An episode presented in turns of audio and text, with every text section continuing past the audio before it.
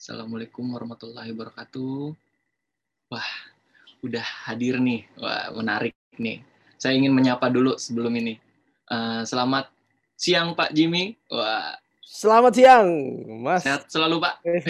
Alhamdulillah, alhamdulillah. Alhamdulillah. Kemudian saya ingin menyapa uh, narasumber nih. Wah, sangat menarik uh, pada siang hari ini. Ibu Ira. Halo, Ibu. Selamat siang, Pak Raifi. Selamat siang, Pak Jimmy. Selamat siang, sahabat semua di seluruh Indonesia. Selamat siang, Bu Ira. Selamat siang. Oke, uh, mohon maaf tidak bisa saya uh, sapa satu persatu nih. Jadi langsung saja, uh, udah jam 1.58 pasti yang ditunggu-tunggu nih Bu Ira nih. Nanti uh, ada Pak Jimmy juga di pembukaan nanti akan dibuka oleh Pak Jimmy. Sebelum itu uh, mohon izin untuk uh, Bapak, Ibu-ibu sekalian dan teman-teman uh, saya ingin menjelaskan rules-nya pada webinar uh, siang hari ini. Jadi mohon maaf sekali untuk Bapak-bapak, Ibu-ibu dan teman-teman sekalian uh, untuk memulai acara ini mohon maaf sekali video Zoom-nya atau uh, Zoom-nya akan kita mute secara otomatis. Apabila ada juga yang mengganggu dalam seri diskusi nanti, akan otomatis admin akan mute, mohon maaf sekali. Kemudian untuk bapak-bapak, ibu-ibu, dan teman-teman semuanya, mohon maaf dilarang membuat keributan selama acara ini berlangsung. Nah, kalau misalkan di, uh, di tengah-tengah uh, ada pemaparan dari Bu Ira atau ada keynote speech dari Pak Jimmy, ada pertanyaan dari teman-teman, bapak-bapak, ibu-ibu sekalian, bisa chat aja di uh, kolom chatnya publik di Zoom. Nanti akan kita bahas uh, di seri uh, Q&A.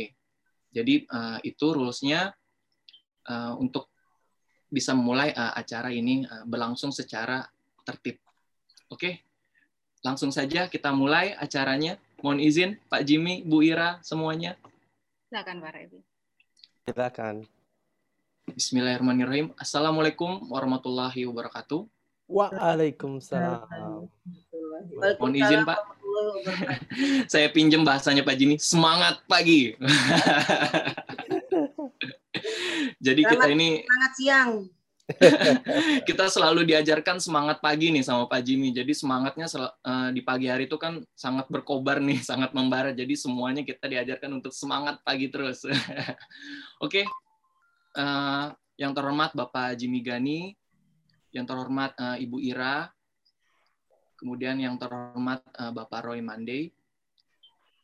Uh, untuk memulai acara ini, jadi ini acara yang sangat uh, menarik, yaitu berjudul Pasang Surut Bisnis Makanan Olahan. Wah, ini langsung nih uh, oleh Bu Ira nanti akan dibahas secara detail. Sebelum uh, saya mulai, uh, terima kasih kepada sponsor yang telah mendukung acara uh, Hari Retail Nasional, kemudian acara yang diselenggarakan oleh uh, Aprindo dengan Orbitin ini. Uh, terima kasih kepada Bank BNI, kepada BPK Gunung Mulia, kepada Gapura Angkasa yang telah selalu mensupport uh, secara penuh ya acara yang didukung oleh uh, Orbitin, Aprindo dan Koprindo ini hingga sekarang nih udah nggak sabar, eh, udah nggak terasa nih, uh, udah menjelang sesi terakhir nih hari ini dan tanggal 29 nanti uh, ada sesi terakhir. Dan untuk teman-teman sekalian juga uh, jangan sampai ketinggalan acara dari uh, Orbitin ini. Jadi bisa langsung aja sign up di websitenya Orbitin. Nanti ada websitenya Orbitin, orbitin.id. Jadi teman-teman semua, bapak-bapak ibu sekalian bisa langsung sign up. Nanti di sana ada event yang akan diselenggarakan oleh Orbitin. Uh, kemungkinan sih gratis sih untuk banyak event-event gratis yang sangat menarik uh, untuk uh, membangun bisnis bapak-bapak, ibu-ibu dan teman-teman sekalian. Oke, langsung saja kita mulai keynote speech dari Bapak Jimmy Gani. Terima kasih. Ada Bapak Jimmy Gani, saya persilahkan Pak untuk waktunya. Terima kasih Mas Revin. Bismillahirrahmanirrahim. Assalamualaikum warahmatullahi wabarakatuh. Waalaikumsalam warahmatullahi wabarakatuh. Waalaikumsalam warahmatullahi wabarakatuh. Semangat pagi. Semangat pagi. Wah, luar biasa ini. Terima kasih uh, sekali lagi Mas Revin, terima kasih Bu Ira yang sudah berkenan untuk hadir menjadi narasumber kita. Terima kasih Bapak-bapak dan Ibu-ibu yang luar biasa ini di tengah-tengah hari masih semangat uh, apa untuk bisa uh, belajar. Uh, kita uh, apa senang sekali bisa berkumpul di walaupun secara virtual tapi insya Allah juga kita uh, walaupun secara virtual tidak kalah hangat dengan kalau uh, bertemu secara langsung juga. Uh, saya uh, tentunya uh, apa uh, terima kasih kepada Aprindo uh, yang uh, sudah berkenan untuk bekerja sama sama Orbitin. Sebenarnya saya agak ini nih, saya dua kaki nih. Saya e Orbitin tapi saya juga wakil ketua umum uh, Aprindo gitu ya. Uh, jadi uh, senang sekali karena bisa menyatukan uh, dua organisasi ini dalam satu kerjasama yang luar biasa. Uh, ini adalah webinar uh, series uh, yang kedua dari uh, kerjasama kita. Uh, kita sudah melakukan uh, webinar pada saat Hari Retail Nasional uh, tanggal 11 November 2020. Dilanjutkan lagi pada tanggal 19 November kita melakukan uh, webinar untuk uh, apa dalam rangka uh, menjelang Asia Pacific Retail Convention and Exhibition uh, yang akan diselenggarakan di Bali. Tadinya harusnya tahun ini, tapi karena uh, situasi yang masih belum memungkinkan, kita akan mundurkan menjadi uh, insya Allah tahun 2022. Uh, yang mana kita akan kumpulkan para retailer dari seluruh uh, Asia uh, untuk membicarakan mengenai the future of retail. Hari ini kita senang sekali karena yang kita bicarakan adalah tema yang menyangkut mitra-mitra daripada Aprindo yaitu UMKM. Kami sendiri sendiri alhamdulillah beberapa tahun terakhir ini memang uh, berkutat di uh, dunia uh, UMKM, di dunia retail setelah apa udah lupa saya berapa tahun yang lalu saya diangkat sebagai dirut daripada Sarinah Persero dan pensiun di tahun 2012. Nah, Kemudian apa saya ngelihat betapa UMKM kita ini berjuangnya luar biasa. Uh, dan uh, apa uh, melihat bagaimana banyak UMKM yang mulai dari nol kemudian bisa membangun usahanya dengan luar biasa. Saya sendiri juga seorang pengusaha sebetulnya. Saya bangun udah 30 tahun hampir saya berusaha dan apa tentunya ada pasang surutnya kemudian benar-benar baru bisa mendirikan perusahaan secara baik kira-kira 18 tahun yang lalu karena perusahaan kami uh, di uh, Proven Force Indonesia dan Jimmy Gani Group itu uh, baru saja merayakan ulang tahun ke-18 uh, kira-kira uh, berapa hari ya 15 hari yang lalu jadi tanggal 6 Januari uh, dimulai dari saya sendiri sekarang kita udah punya uh, ribuan uh, karyawan alhamdulillah. Memang tidak mudah menjadi seorang pengusaha. Saya tahu persis uh, apa bagaimana harus menghadapi tantangan, bagaimana harus uh, apa uh, menghadapi pada saat uh, harus gajian karyawan kita, harus mengumpulkan THR, terus gimana uh, apa uh, juga uh, bisnis yang uh, pasang surut. Dan uh, ini kita temui uh, lebih lanjut lagi tahun 2020 Eh, pada saat terjadinya corona. Ini sesuatu yang uh, sangat tidak kita bayangkan sebelumnya. Saya juga uh, apa hampir 50 tahun saya apa uh, hidup saya nggak pernah ngalami yang seperti ini gitu ya.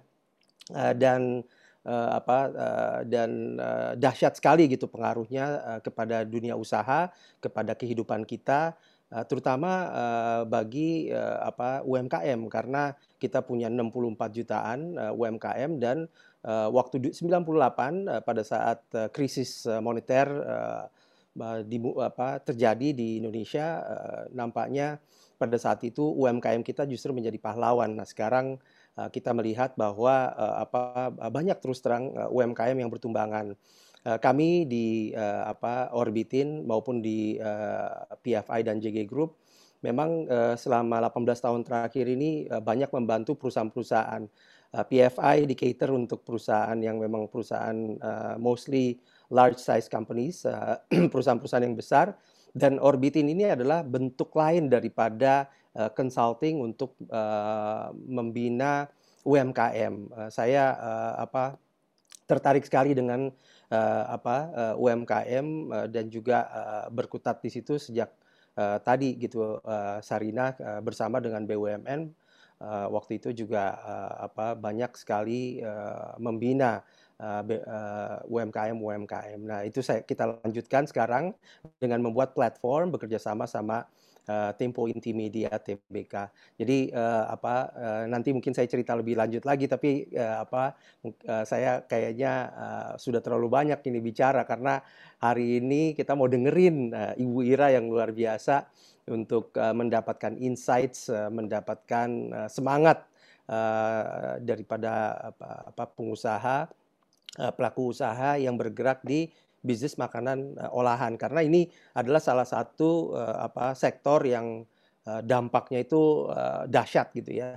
Sampai uh, apa banyak yang bertumbangan gitu kan. Tapi juga uh, memberikan uh, apa satu peluang uh, karena tiba-tiba banyak yang uh, mau menjadi pengusaha makanan olahan uh, Bu Ira. Ini juga tentunya menimbulkan persaingan uh, apa uh, di dalam usaha. Saya rasa uh, apa Uh, itu yang saya bisa sampaikan. Uh, semoga bapak-bapak dan ibu-ibu nanti bisa mendapatkan pencerahan dari Bu Ira bagi yang uh, sudah berkutat di bisnis makanan olahan. Mudah-mudahan dapat insight untuk nanti memperbaiki usahanya. Untuk yang mau masuk uh, ke bisnis makanan olahan, memberikan semangat tambahan untuk bisa insya Allah nantinya memulai dengan baik tentunya jangan bersaing sama Bu Ira lah ya karena apa uh, bukan bukan itu uh, tujuannya. Uh, tapi Indonesia besar gitu kan. Jadi uh, bisnis makanan olahan ini harusnya sangat memberikan kesempatan yang luar biasa. Demikian uh, dari kami uh, terima kasih. Mohon maaf apabila ada hal-hal yang kurang berkenan. Wabillahi taufik walhidayah wassalamualaikum warahmatullahi wabarakatuh. Waalaikumsalam warahmatullahi wabarakatuh.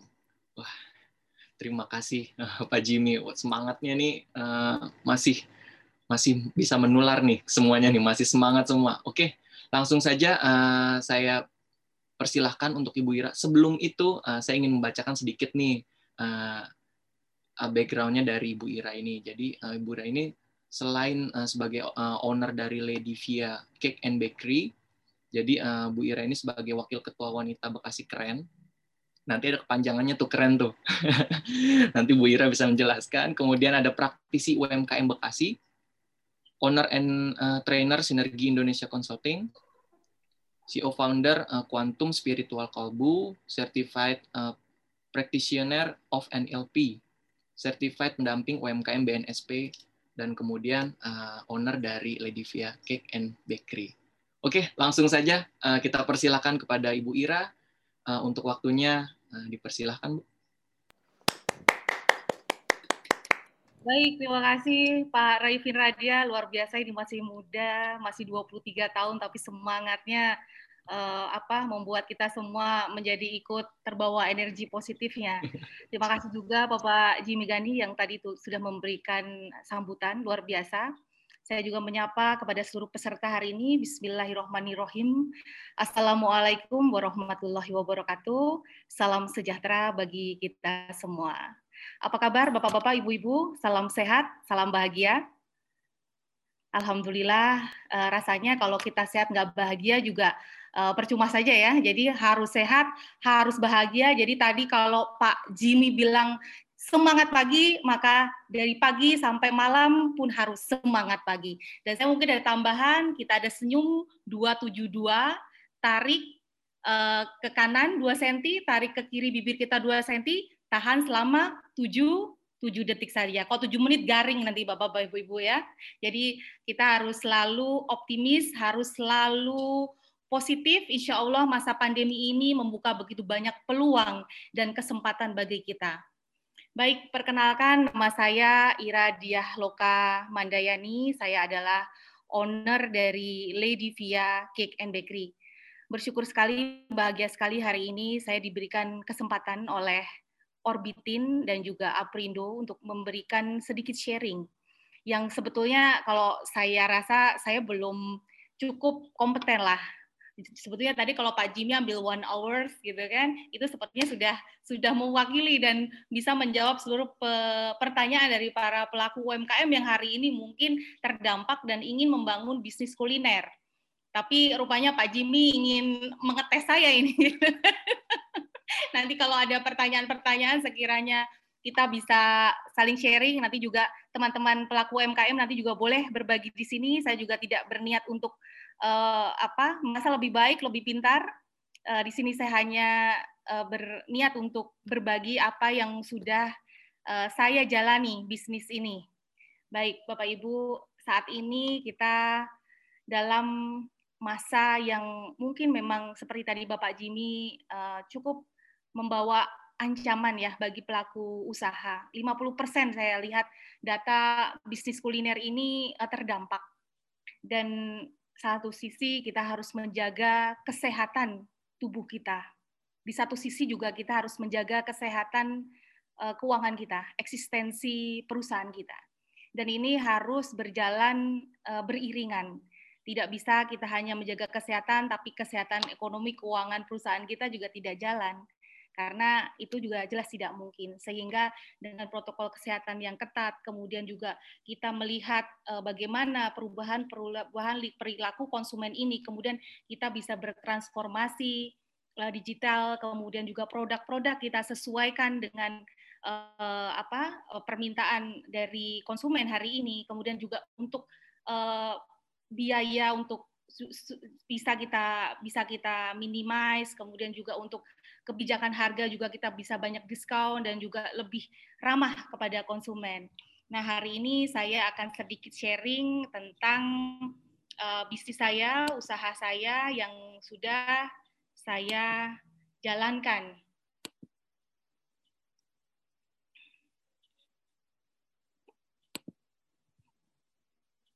uh, maaf ini sebentar sebentar. Uh, Pak Pak Raifin atau mungkin dari Bapak saja ya. Ini saya sepertinya agak. Oke, bisa bisa. Sebentar Pak, sebentar. Uh, saya, oh bisa bisa bisa Pak. Sebentar saya aja Pak. Okay. Saya saja Pak. Saya saja sebentar.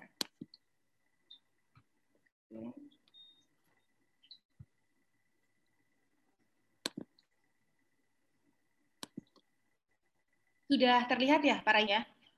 Ya, sudah. Uh, hari ini mengambil tema strategi bisnis makanan olahan. Uh, saya mengajak pada diri saya sendiri untuk hari ini kita tetap memiliki mimpi yang besar. Kita mulai uh, terus berkreativitas, berinovasi, kemudian juga bersinergi dan hari ini hmm. juga kita bersinergi bersama Orbitin dan Aprindo. Alhamdulillah mudah-mudahan silaturahim kita juga hari ini tidak hanya berakhir pada webinar, nanti mungkin kita juga akan bisa terus saling uh, berkomunikasi untuk saling memperkenalkan produk dari para pelaku UMKM yang menjadi peserta pada uh, webinar pada siang hari ini. Saya akan menceritakan sedikit uh, sejarah dari berdirinya Ledivia. Saya memulai bisnis ini sudah dari tahun 2007. Jadi kalau sekarang 2021 berarti sudah cukup panjang ya Bapak Ibu, sekitar masuk di usia hampir 14 tahun dan di bawah uh, naungan dari CV Ridonora Jaya Abadi. Jadi awalnya saya menginginkan ingin memberikan produk roti dengan uh, kualitas yang baik, yang bermutu, sehat, higienis, halal, namun dengan harga yang terjangkau. Dan awalnya saya adalah pemasok uh, cake di beberapa pasar swalayan di Jakarta dan Bekasi, yaitu di hari-hari pasar swalayan dan naga swalayan. Hari-hari mungkin Bapak dan Ibu bisa uh, cek di uh, ITC Roxy ada di Bintaro, di ITC Fatmawati, kalau Bekasi itu ada di BTC dan Bekasi Cyber Park.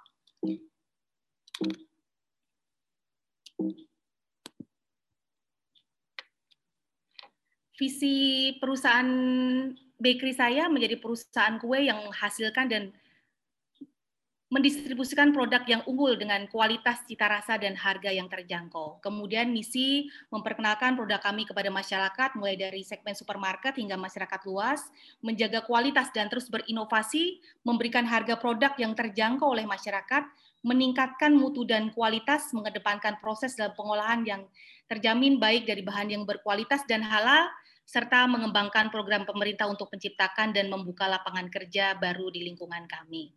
Nah, ini uh, perizinan yang uh, telah kami miliki. Jadi untuk meningkatkan uh, daya saing produk serta kepercayaan tentunya kita harus memiliki legalitas dan ini Mas saya, saya rasa ini adalah sebuah uh, keharusan kita memiliki sertifikasi halal karena kita juga mayoritas penduduk uh, di Indonesia adalah muslim dan sesuai juga dengan uh, firman Allah ya Al-Baqarah 168 sehingga kita sebagai pengusaha uh, olahan makanan rasanya memang perlu sekali memiliki sertifikasi halal ini. Dan ini adalah uh, apa PIRT dan sebelum memiliki halal tentu saja PIRT ini harus menjadi prasyarat sebelum memiliki sertifikasi halal. Tapi untuk frozen food nanti teman-teman harus memiliki MD, jadi bukan uh, PIRT karena uh, berbeda.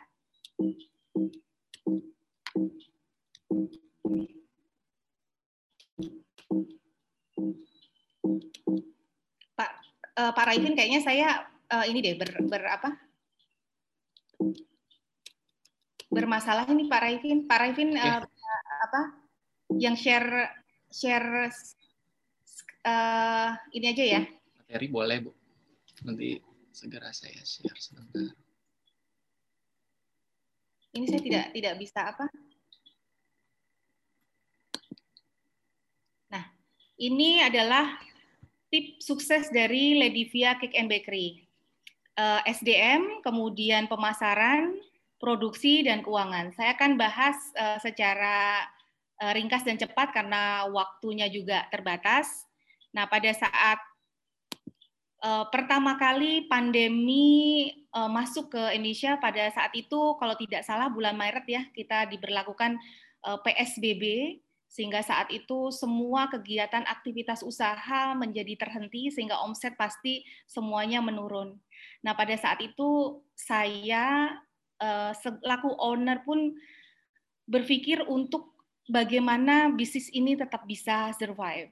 Dan kuncinya adalah pada SDM, karena SDM ini adalah aset jadi seberapapun besar perusahaan kita, seberapa canggihnya pun teknologi kita, tanpa peranan sumber daya manusia itu rasanya uh, tidak tidak berarti ya. Jadi memang uh, ketika kita memiliki karyawan yang memang uh, baik, solid, kemudian dia memiliki uh, loyalitas dan juga kompetensi, tentunya ini adalah aset bagi perusahaan. Saat itu pertama-tama yang saya lakukan adalah mengumpulkan uh, semua karyawan saya. Saya mengajak mereka terlibat, mengajak mereka diskusi. Saya kemudian memberikan edukasi dan empati. Jadi mungkin banyak juga teman-teman yang terpaksa harus mem-PHK-kan karyawan. Namun saat itu saya benar-benar bertahan untuk tidak mem-PHK-kan karyawan.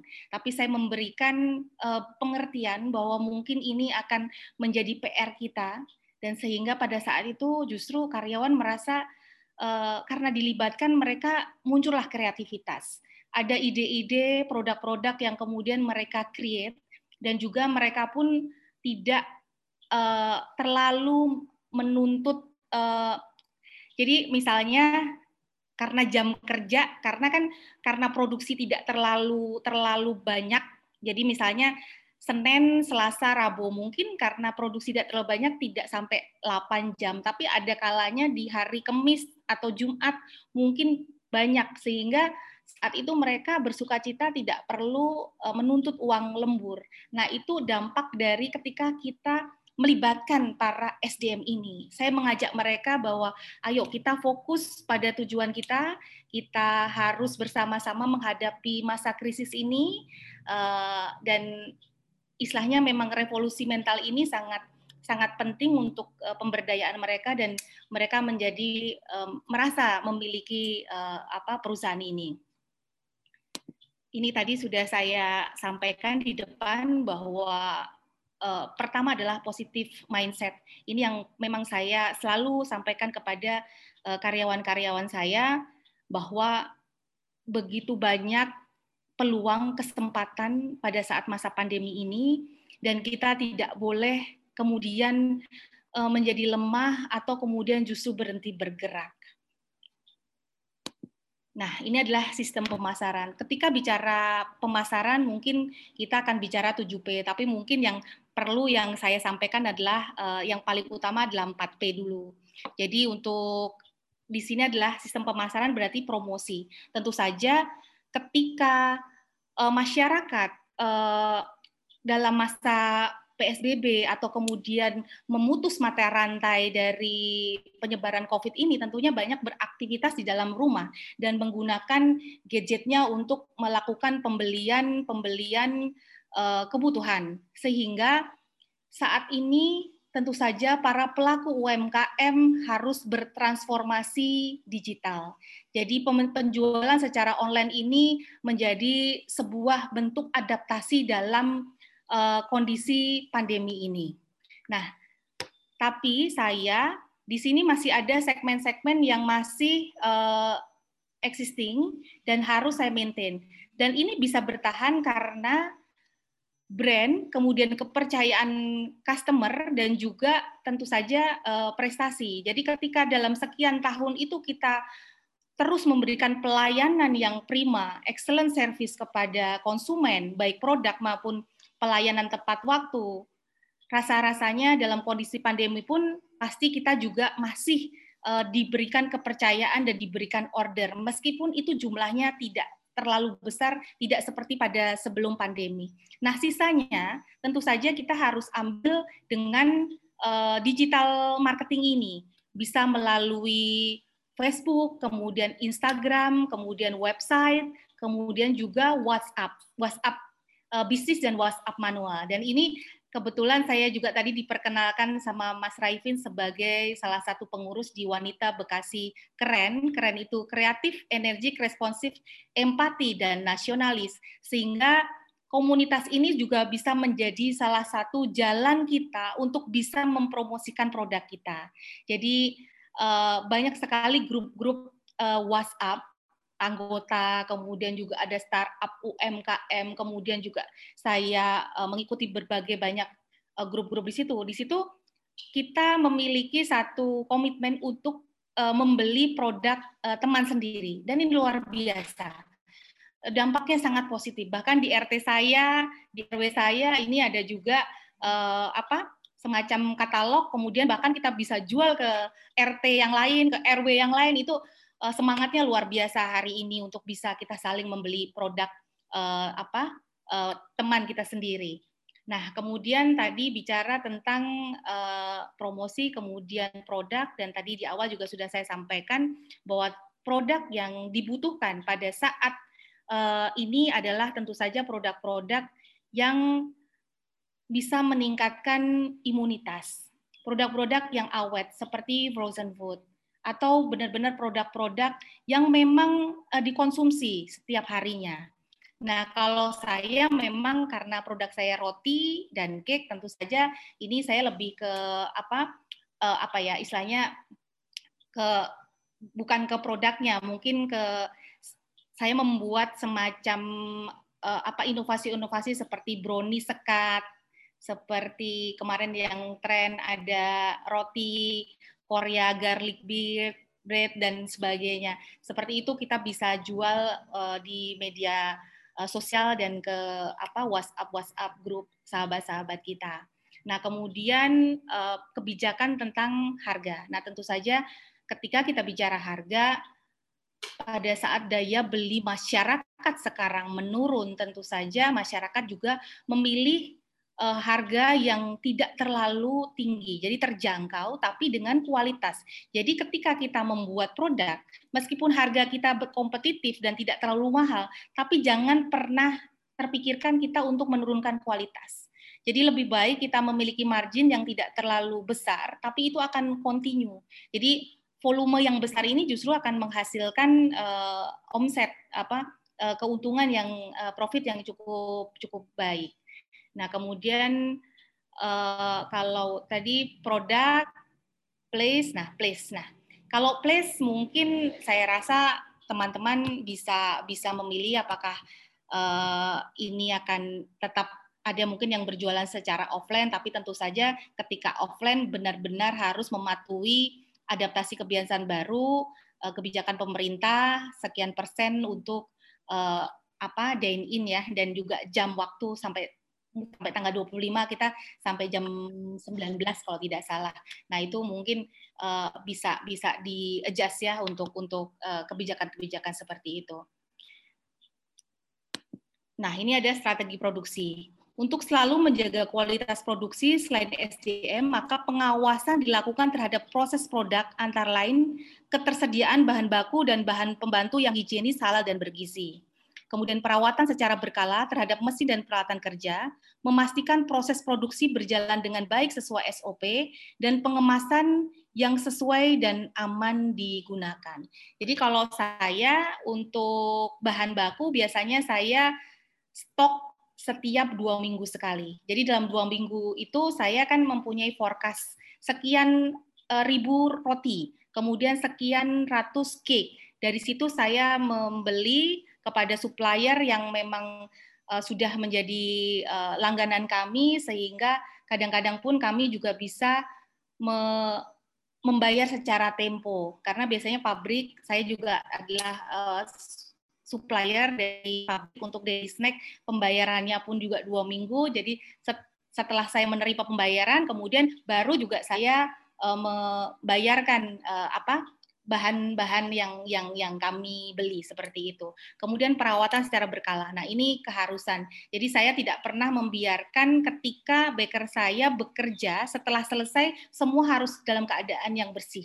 Tidak boleh meninggalkan pekerjaan uh, selesai dalam keadaan yang kotor.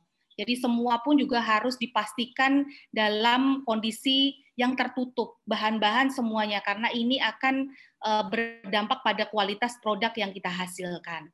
Nah, kemudian memastikan proses produksi berjalan dengan SOP dan pengemasan yang sesuai dan aman digunakan. Ini tentu saja sangat sangat penting sekali ya Bapak dan Ibu. Nah, ini adalah strategi keuangan. Strategi keuangan Eh, saat ini tentunya kita harus memetakan kondisi keuangan kita. Omset menurun, kemudian kita harus uh, memilah-milah sementara kebutuhan rumah tangga juga tentu saja juga menuntut uh, banyak hal ya. Nah, jadi sini mungkin kita harus harus memilih bahwa yang menjadi keinginan dan kebutuhan. Jadi yang namanya keinginan kita kesampingkan dulu. Benar-benar yang menjadi kebutuhan. Kalau kita bicara di masalah uh, perusahaan ya produk-produk yang memang benar-benar akan kita jual. Kemudian kalau kemudian ini sudah menjadi sebuah uh, apa anggaran untuk yang kita sisihkan untuk rumah tangga, untuk rumah tangga ini pun juga kita harus benar-benar memanage keuangan ini. Jangan sampai kita membeli hal-hal yang tidak diperlukan. Jadi mungkin uh, terutama saya sendiri juga seorang ibu gitu kan kadang-kadang ada saja yang ingin dibeli, ingin dibeli, ingin dibeli. Nah itu uh, sebaiknya saat ini kita pending dulu karena uh, cash is the king begitu kan. Jadi memang memang ini uh, kita harus prihatin dulu lah istilahnya seperti itu.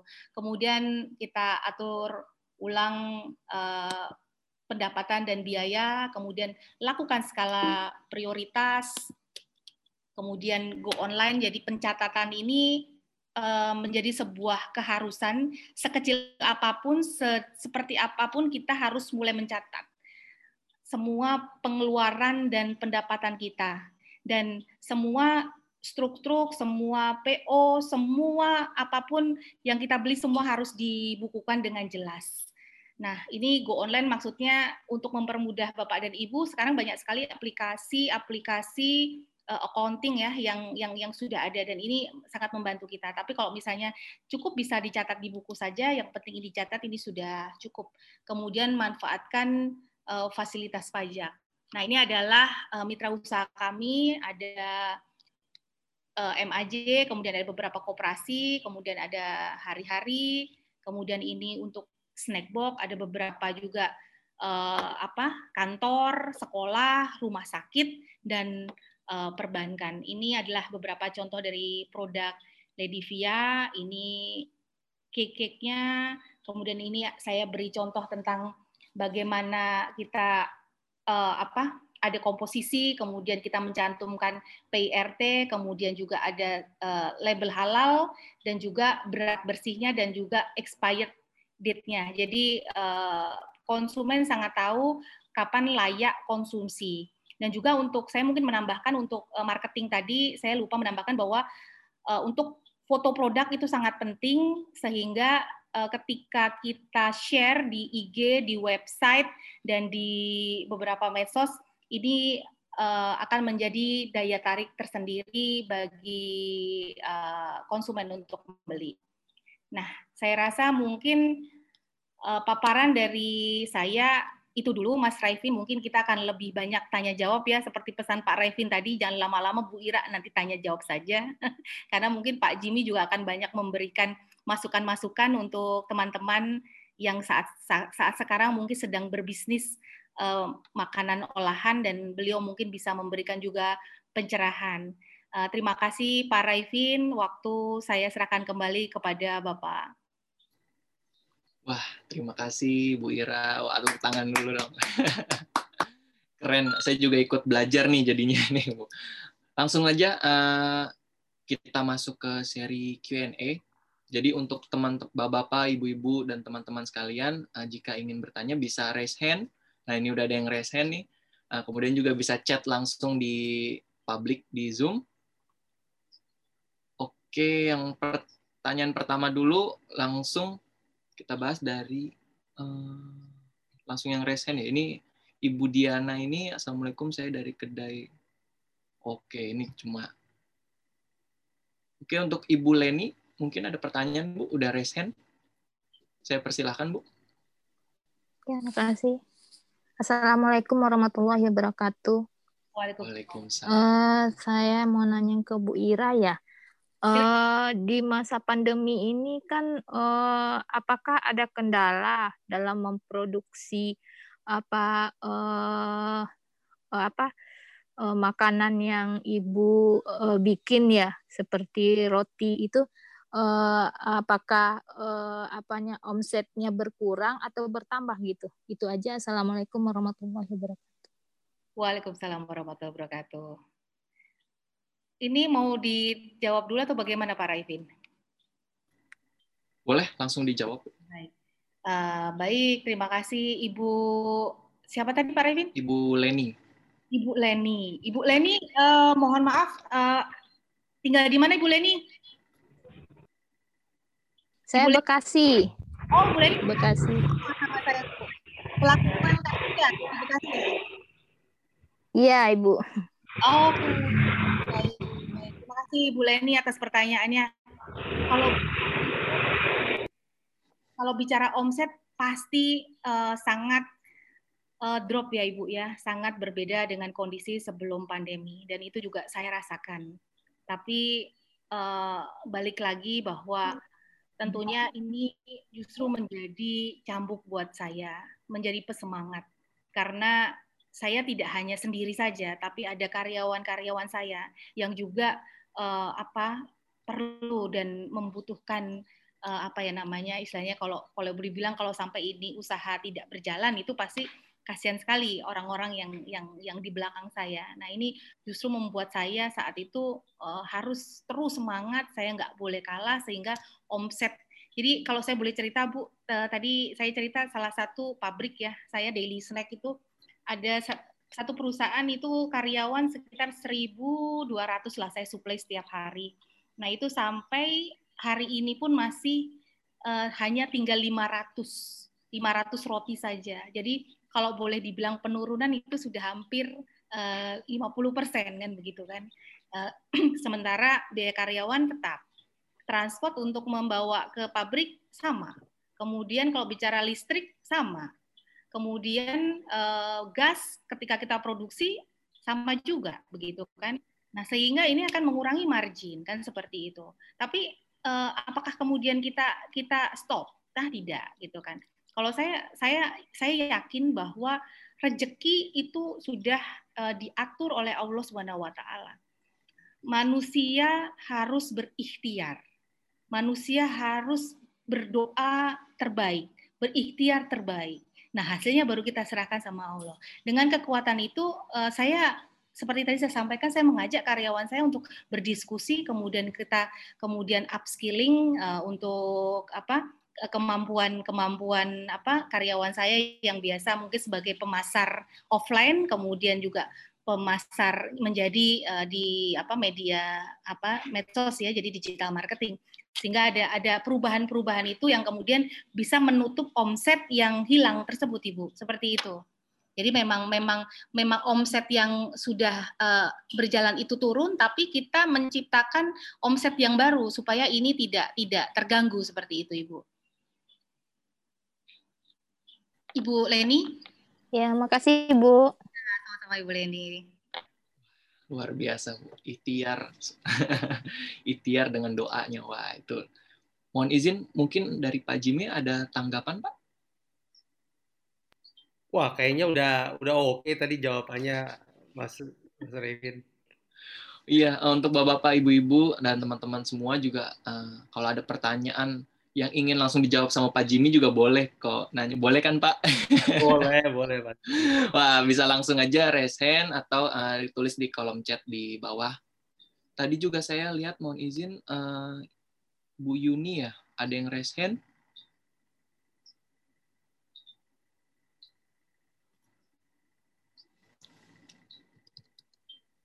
Yuni Ini ada pertanyaan dari Ibu Susan, Pak Raifin, boleh saya jawab? Oke, boleh. Ya, uh, ini pertanyaan dari Ibu Susan Herman, Bu Ira, bisnis kue dan roti kan sangat banyak pemainnya. Iya. Bagaimana strategi uh, menghadapi kompetitor sejenis? Kompetitor nah, sejenis. Jadi memang kalau kita berbisnis pastinya kita uh, membuat SWOT analisis ya. Jadi apa kekuatan kita, apa kelemahan kita, kemudian apa peluang dan tantangan kita. Dari situ kita tahu apa strength kita, apa kelemahan kita. Seperti itu ya Ibu Susan. Nah, saya hari ini uh, merasa bahwa saya sendiri mempunyai uh, pasar, pasar sendiri. Memang pasar yang sudah saya bangun dari dulu. Sehingga kalau tadi saya hanya mengambil satu contoh tadi yang uh, memang uh, daily snack ya untuk yang pabrik. Itu memang saya sudah sudah karena memang memang sudah bekerja sama sekian lama sehingga saya tidak menurunkan kualitas meskipun dalam kondisi seperti ini. Kemudian juga uh, harga harga juga uh, saya masih menyesuaikan dengan permintaan pabrik sehingga uh, itu masih berjalan. Nah, kemudian kalau kompetitor kompetitor sejenis ya mungkin mereka mereka bermain di pasarnya sendiri seperti itu kan. Dan saya juga bermain di pasar saya sendiri. Dan uh, in, dan intinya sebenarnya kalau kalau saya boleh uh, bicara tentang bagaimana strategi untuk menghadapi kompetitor ya bagaimana kita meningkatkan uh, pelayanan uh, dari pelayanan dari dari apa ya uh, perusahaan kita saya misalnya selalu ditanya sama uh, konsumen saya, Bu Ira ini bar, uh, produk saya ambil atau saya di, uh, atau diantar? Saya pasti akan bilang diantar. Jam berapa Ibu? Atau jam berapa Pak? Gitu kan? Jam 4 pagi. Mungkin kalau kalau kalau orang lain mungkin waduh, saya kami buka jam 7, tapi kalau saya selalu mengatakan iya, baik. Bahkan jam 3 pun saya pernah dapat dapat apa uh, apa namanya order itu jam 3 pagi begitu ya saya memang harus mengantar dan saya sampaikan kepada driver uh, pengantaran memang sebelum uh, jam 3 misalnya diminta jam 3 sebelum jam 3 sudah harus sampai ke ke tempat konsumen karena itu adalah sebagai bagian dari servis kami gitu kan. Dan ketika itu on time, ketika kita sesuai dengan produk yang diinginkan. Misalnya maunya roti pisang coklat, ya kita bikinnya roti pisang coklat. Jangan kok roti pisang coklat kemudian kita bikinnya roti pisang keju seperti itu kan, Bu. Nah, kemudian secara jumlah juga misalnya mereka order let's say 100 pieces. Nah, kita lebihkan seperti itu kan. Itu adalah uh, value lah yang saya selalu berikan kepada konsumen saya. 100 ya saya beli tambah 5. Kadang-kadang malah bisa 10. Seperti itu. Jadi saya tidak pernah sayang untuk untuk untuk berbagi karena saya rasa ini adalah bagian dari bagaimana saya menciptakan kedekatan hubungan saya dengan konsumen saya. Dan kalau misalnya mereka komplain, saya pasti akan segera uh, mengevaluasi begitu kan. Dan saya segera mengirimkan uh, apologies letter atau kemudian saya langsung mengganti produk yang beliau komplain seperti itu dan mungkin saya akan bisa saya mempunyai database uh, apa konsumen ya. Jadi saya biasanya mengingat uh, apa ya kayak tanggal-tanggal lahir ya. Jadi misalnya uh, kepala bank X begitu. Saya tahu bapak ini lahir di tanggal misalnya 1 Agustus misalnya. Nah, pada tanggal 1 Agustus itu saya akan mengirimkan kick ulang tahun buat si Bapak X tersebut gitu kan. Jadi ini ini ini sebenarnya hal yang mungkin simple dan tapi ini menjadi sangat berarti buat mereka dan besok kalau mereka ada order, mereka dengan sukacita pasti telepon saya, Bu Ira tolong ya seperti itu. Dan dan dan itu sering sering sekali gitu yang saya saya terima bahwa ketika kita berbuat lebih dan kita tidak berhitung, maka Allah pun juga akan memberikan kita juga banyak gitu. Dan dan dan bahkan uh, menyiapkan uh, keajaiban-keajaiban yang kadang-kadang saya juga tidak tidak tidak sangka. Seperti itu Ibu Susan. Baik, seperti itu Pak Raifin mungkin jawaban dari saya ya. Wah, keren banget. Salut pokoknya. Bagus banget jawabannya nih. Wah uh, pastinya udah menjawab uh, sepenuhnya nih saya juga salut pokoknya sama ada inovasi-inovasi yang memang benar-benar uh, simple tapi banyak orang nggak memikirkan itu kan bu Oke langsung ada pertanyaan berikutnya dari Ibu Diana Rosita Dewi saya mau bertanya bagaimana cara mempertahankan bisnis yang sudah berjalan karena pada masa pandemi ini omset terjun bebas. Sementara kebutuhan tetap berjalan sehingga keuangan akan berpengaruh besar pada modal usaha. Ini Pak Jimmy saja mungkin yang jawab ya Pak Raiden. Biar bapak-bapak di sini nggak bosan lihat saya ngomong terus. Mohon izin Pak Jimmy. Oke, terima kasih. Wah, ini tadi udah saya lagi menikmati belajar dari Bu Ira, tapi nggak apa-apa lah.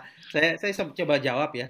Tapi apa yang tadi Bu Ira sampaikan uh, itu menarik sekali. Jadi uh, kalau kita bicara mengenai kompetisi dan kemudian juga bagaimana orang terpuruk ini, memang kita uh, ada empat sebetulnya hal yang uh, kita harus pertahankan dalam kompetisi yang uh, berat, apalagi marketnya kan shrinking. Eh, masalah di dalam pandemi ini adalah uh, demand-nya itu berkurangnya luar biasa gitu. Sementara kalau bicara supply, mungkin banyak yang tiba-tiba mendadak menjadi pengusaha gitu ya, karena mungkin mereka kehilangan kerjaan atau mereka nggak bisa keluar sehingga di rumah mereka uh, apalagi makanan kan tidak ada barrier of entry-nya kan kecil. Nah, keempat hal itu yang sebenarnya tadi di, di uh, diulas oleh Bu Ira yaitu yang pertama quality. Bagaimana produk kita itu kualitinya itu bisa konsisten dan bisa uh, bisa bagus gitu ya. Karena uh, kalau misalnya kualitinya itu kurang bagus, berapapun yang kita charge terhadap orang, terhadap produk kita itu, orang akan bilang, ah ini nggak layak gitu. Nah, selain daripada quality, yang kedua adalah cost. Jadi QC, cost. Jadi uh, berapa harga daripada produk itu? Karena misalnya uh, kita kualitinya bagus sekali, tapi kemudian cost-nya juga sangat-sangat tinggi, itu akan akan uh, tentunya sulit untuk kita bersaing. Nah, yang paling bagus adalah kualitinya tinggi, harganya kompetitif gitu ya. Bukan berarti bahwa apa kita harus apa 100% sama gitu kualitinya seperti ini harganya harus tinggi juga. Jadi yang baik itu adalah bagaimana kita memberikan value. Kalau kalau apa uh, Profesor Michael Porter tuh bilangnya value creation. Bagaimana uh, kita bisa memberikan nilai tambah kepada customer kita. Oke, itu dua. Yang ketiga adalah delivery. Delivery tadi yang Bu, Bu Ira sampaikan karena kualitinya bagus, kemudian cost-nya uh, apa kompetitif, tapi kalau delivery-nya tidak uh, on time uh, tadi gitu ya. Saya kagum sekali gitu kan. Uh, apa mungkin Bu Ira emang bangunnya pagi sekali gitu kan. Uh, jadi uh, apa jam 3 pun diantar gitu. Itu kan nggak semuanya bisa seperti itu. Jadi uh, apa uh, deliverynya itu sangat-sangat di uh, apa di uh, pastikan bahwa bisa benar-benar deliverynya continuous kemudian juga sesuai dengan harapan dari customer. Yang terakhir adalah service. Jadi QCDS quality, cost, delivery, sama service. Nah, service itu adalah uh, pelayanan seperti yang tadi Bu Bu Ira sampaikan, beyond apa yang dilakukan orang lain, lebih daripada apa yang diberikan orang lain. Nah, ini ini kompetisi yang luar biasa.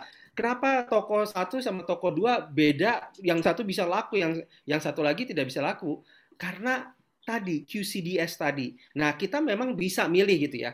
Uh, kalau apa kalau di dalam ilmu uh, apa uh, kompetisi atau strategi itu kan uh, apa uh, guru strategi Michael Porter mengatakan kita mau bersaingnya di mana di quality diferensiasi atau kita mau bersaingnya itu di cost yang paling murah gitu Nah, tinggal pilih gitu. Atau mau di tengah-tengah uh, apa uh, sebagai nantinya uh, apa uh, menyasar kepada uh, market niche yang tertentu gitu.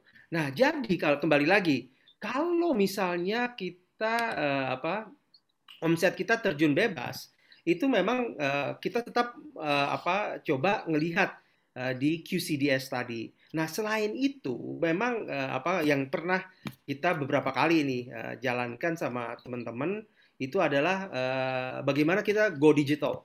Nah, go digital uh, dengan tadi uh, UMKM pun juga bisa go digital. Kalau misalnya terjun bebas karena memang tidak bisa aktivitas secara uh, offline, ya kita harus online gitu. Dan banyak uh, UMKM yang berhasil gitu dengan dengan online ini. Saya rasa banyak sih ya uh, apa hal-hal lain, tapi intinya itu gimana kita bisa mempertahankan uh, apa uh, pangsa pasar kita bahkan kita bisa memperbesar kemudian kita cari channel. Sekarang uh, apa uh, kita nanti mungkin bahas di lain waktu apa kalau kita mau marketing ya kita pakai marketing omni channel jadi channelnya itu uh, bisa kita perbesar bukan hanya offline saja tapi online dan berbagai macam cara gitu saya rasa itu uh, apa Mas Revin uh, apa Bu Ira tadi udah luar biasa tapi saya cuman uh, karena saya juga akademisi juga jadi saya mesti uh, apa uh, menyampaikan dalam perspektif akademiknya. Wah, terima kasih Pak Jimmy. Uh, mohon izin uh, Pak Jimmy, Bu Ira, uh, di sini kita sudah kehadiran nih Bapak uh, Roy Mande, Ketua Umum Aprindo. Selamat siang Pak Roy Mande. Selamat siang Pak Roy. Selamat siang.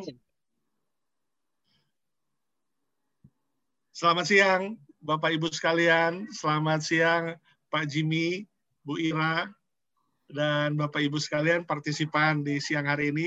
Salam sehat. Salam sehat.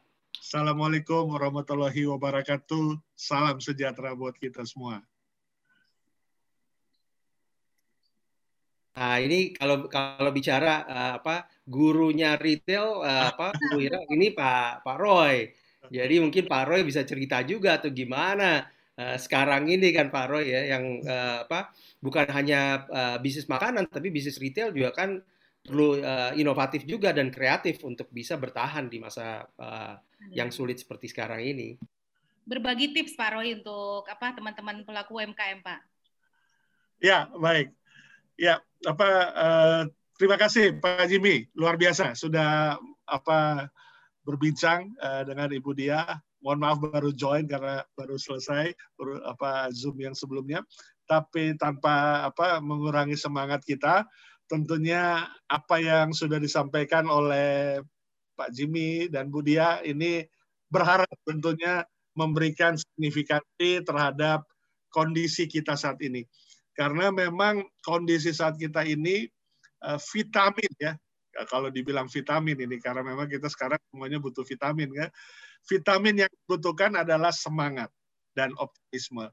Tanpa semangat dan optimisme maka kita uh, mungkin bukan 4L lagi ya. 4L itu apa?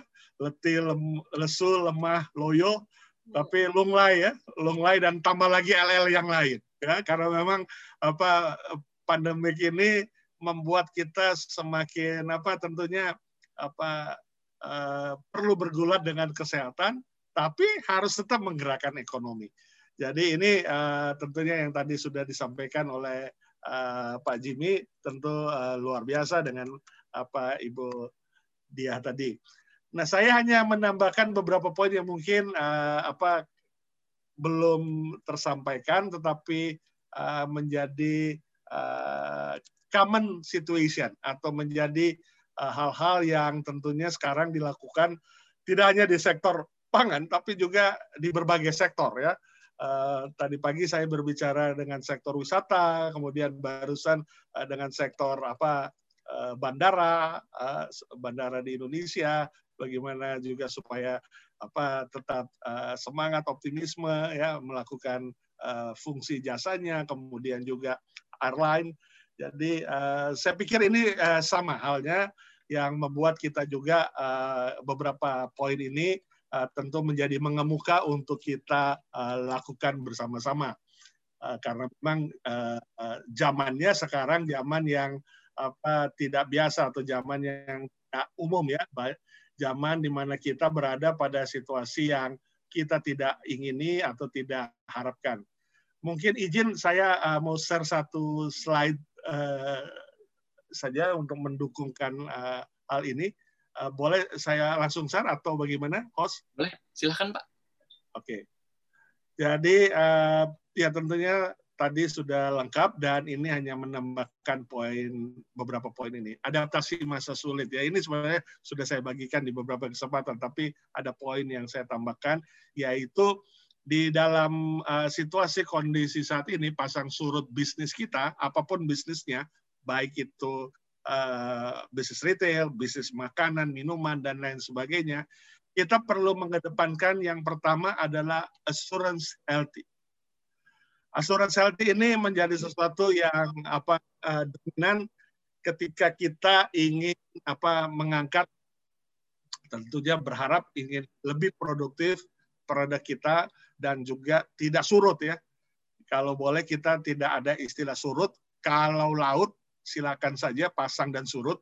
Ya, saya baru ikuti launching minggu lalu di apa Denpasar Bali bersama Kemenko Marifest, Aprindo, APBBI dan IDEA untuk bangga buatan Indonesia dan di sela-sela sempat melihat laut, nah itu pasang surut memang ya, walaupun nggak ada pengunjungnya, lautnya tetap pasang surut.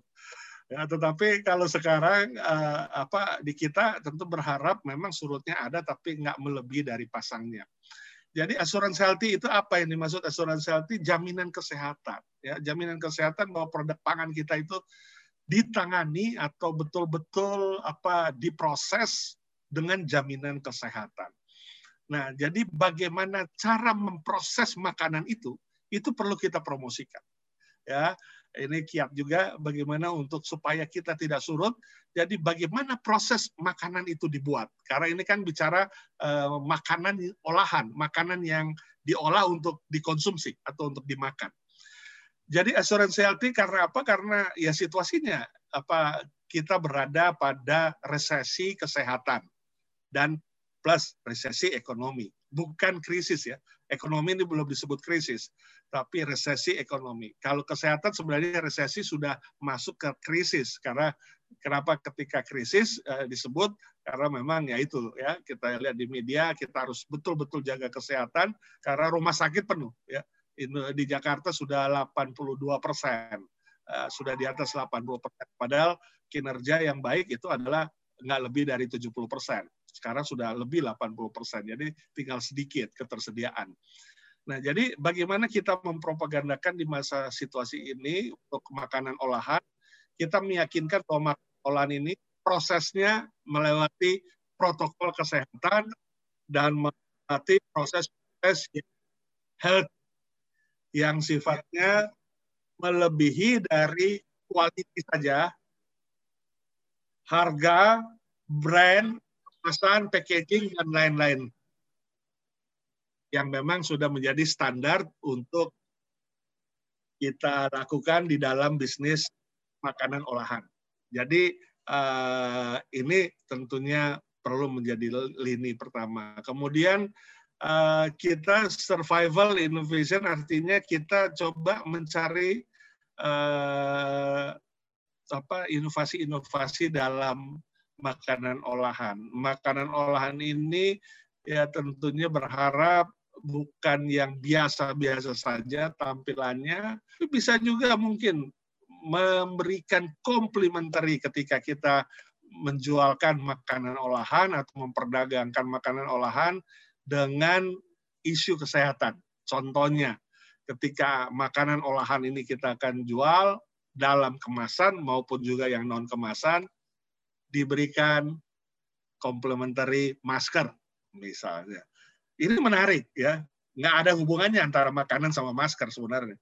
Tapi karena memang isu kesehatan sekarang mengemuka, tapi ketika seseorang menerima masker di era saat ini nggak ada yang membuang, ya semurah-murahnya masker, se, se apa seadanya masker yang diberikan, siapa pun memberikan masker nggak akan ada pernah kita membuangnya. Karena memang kita butuhkan ya, selain memang stok yang kita miliki.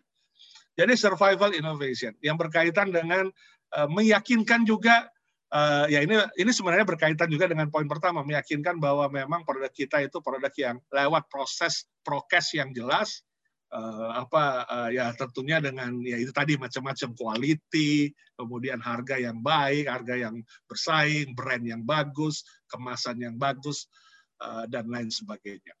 Jadi perlu ada survival innovation menjadi think ahead. Kemudian uh, digital transformation. Nah, tadi disinggung Pak Jimmy, digital transformation uh, produk makanan olahan bagaimana caranya di digital transformation. Artinya bagaimana uh, contoh sederhana adalah bagaimana kita menjualkan uh, produk-produk selain yang sudah di offline, tapi juga uh, kalau yang UMKM tentunya perlu berhubungan dengan digital transformation atau penjualan lewat online. Kita uh, tidak berharap tentunya uh, apa masyarakat uh, sampai sekarang dan memang sudah kita lihat kenyataannya tidak semuanya akan tergantung dengan online. Karena apa? Ada beberapa bahan, produk, jasa yang memang harus offline. Dan apa itu yang membuat uh, apa tetap eksis untuk beroperasi untuk yang retail offline atau pedagang-pedagang offline. Tapi perlu memikirkan bagaimana pemanfaatan penjualan kalau yang tadi uh, lewat online atau promosi tapi promosinya ya, melalui omni channel misalnya.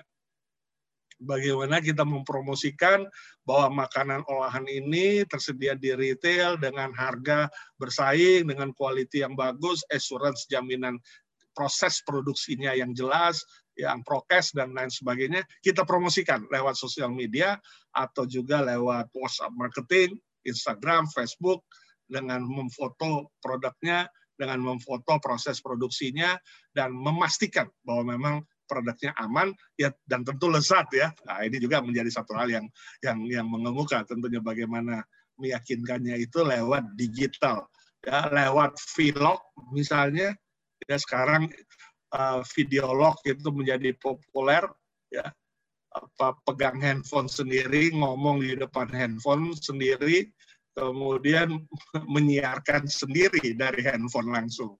Nah, itu dan market oriented. Jadi bagaimana makanan dan olahan ini, makan olahan ini bukan berdasarkan kemauan kita karena memang kita jago di dalam meracik makanan, membuat makanan tersebut, itu sudah penting. Tapi jauh lebih penting adalah sekarang dengan masa pandemi ini makanan apa yang paling dibutuhkan atau dinikmati atau yang dicari mungkin oleh masyarakat. Perlu observasi ya. Karena apa? Belum tentu makanan yang memang kita racikan, makanan yang kita goreng, makan kita kukus, bung, apa apa uh, kemudian bungkus atau jual dan lain sebagainya itu sekarang ini apa cocok eranya pandemik ini ya. Karena memang ini kita di era yang spesial ya. Nggak pernah kita alami era seperti ini. Jadi perlu ada new services dan market oriented yang market oriented melihat situasi kondisi yang saat ini, bukan yang saat lalu, ya, ataupun juga saat dahulu, ya, karena memang situasinya berbeda sekali.